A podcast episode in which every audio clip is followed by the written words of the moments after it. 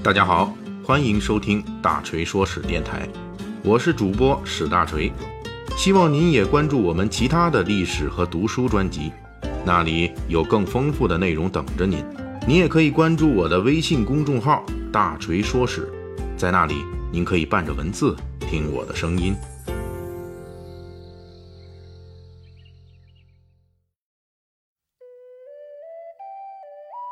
明天六月二十一日，是我国农历二十四节气中的夏至。这一天，太阳几乎直射北回归线，北半球的白昼最长，夜晚最短。过了夏至这一天，白天就一天比一天短了。在我国古代长达两千多年的时间里，夏至都是很重要的一个节日。但是如今，夏至原有的传统节日内涵已经消失得无影无踪了。夏至节消失，而夏至犹在。在夏至来临之际，我们就讲一讲我国夏至节是如何消失的。夏至是我国出现最早的节气。根据《尚书》记载，我国在先秦时期就已经出现了春分、秋分和夏至、冬至这四个节气。而在《周礼》一书中，每年的夏至日都需要祭祀地神。按照先秦古人的脑洞。地神主要是管灾害、瘟疫之类的，祭祀地神就是希望防灾减灾。古人之所以选择在夏至这一天祭祀地神、防灾减灾，主要原因是夏至这一天被古人认为是至阳之日，也就是阳气指数爆棚的日子。从这一天以后，白天日照时间逐步减少，阴气指数逐步上升，一直到冬至那一天达到了阴气的顶点。而地神的属性就是阴，所以选在夏至这一天祭祀他。周礼的这种规定，在儒学从汉代上升为统治思想之后，就成为我国古代历朝历代封建君主一直沿袭遵守的夏至活动。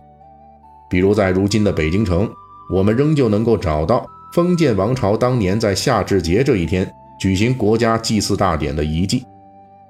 这就是保留至今的方泽坛。说这个名字，可能还有一些读者听友不太了解。其实这个方泽坛还有一个比较普及的大众名字，叫做地坛。地坛在今天北京的地坛公园。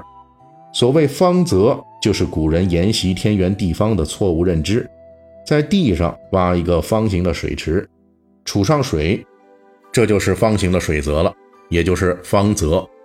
然后在水中央设置祭坛。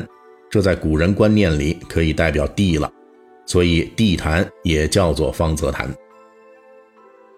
皇帝带头搞这一套夏至活动，必然有带头效应。封建王朝统治上层的这种做法，在古代民间也逐步形成了在夏至祭祖的习俗。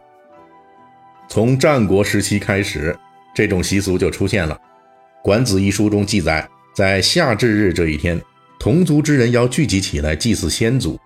因为夏至前后也是春小麦收获之时，因此常常用新麦来充当祭祀贡品。祭祀的主要内容就是希望祖先能够护佑家人身体健康、农业生产顺利等等。因为与农业生产有关，因此我国古代民间的夏至日祭祀中，也常常会祭祀一下地方性的特殊神仙。比如在江南地区就流行过祭田公田婆。来保佑自己接下来的农事顺利。因为夏至节在古代被统治阶级和普通老百姓用来开展活动，因此也出现了一些夏至的饮食习俗。比如从魏晋南北朝时期开始，南方的人们在夏至节这一天就流行吃粽子。那个时候粽子还没有完全成为端午节的独有食品。到了唐代，夏至节的时候，人们流行吃烤鹅。清代。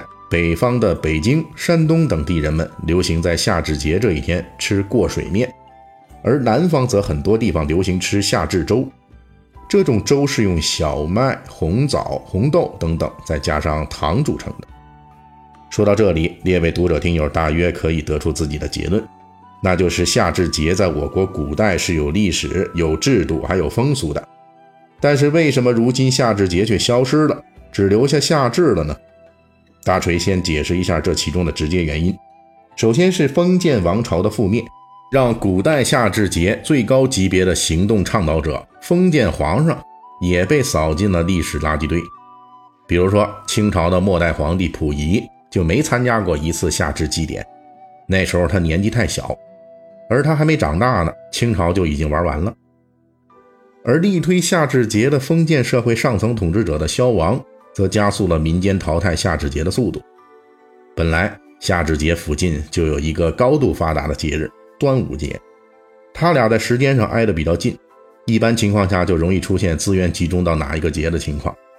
而自诞生以来，端午节逐渐强势，夏至节的功能就已经逐渐转移到了端午节期间。封建王朝上层被历史终结。导致本来就已经居于劣势的夏至节更加雪上加霜。在这儿，我们多聊一下，其实类似的节日功能合并的情况还出现在了寒食与清明节、秋分与中秋节、冬至与新年等等。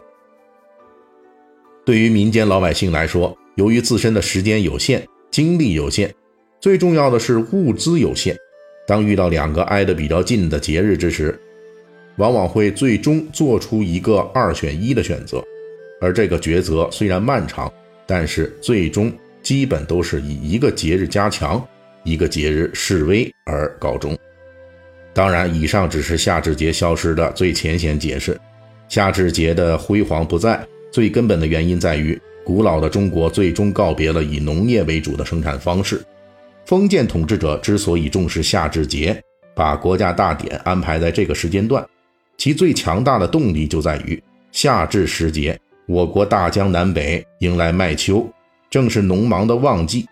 同时，夏至之后，雨水和阳光都将大大增强，是庄稼的重要生长期，同时也是病虫害和各种天灾的高发阶段，更需要大量劳动来确保田间管理。因此，在以农业经济为重中之重的封建王朝时代。无论是统治者的祭祀地神，还是普通老百姓的祭祀祖先，其实都是在夏至的农忙间歇里，通过举行这些仪式，祈求正在面临关键时期的农业生产能够顺顺利利，这才是夏至节能够存续千年的关键。而随着社会进入工业化、信息化时代，农业虽然非常重要，但是已经不再是过去封建社会时代的国之唯一根本了。也不是当年的完全靠天吃饭了。在这样的情况下，围绕农业铺开的夏至节及其传统，也就自然而然地退出了历史舞台。从这个角度来说，大锤在这里，我们打开脑洞，大胆地预测一下，未来如果真的有一天又出现了类似夏至节之类的为国家基础产业祈福的仪式，恐怕这仪式内容再也不是什么围绕种地展开了，没准是练出第一炉钢。或者是敲下第一行代码什么的吧。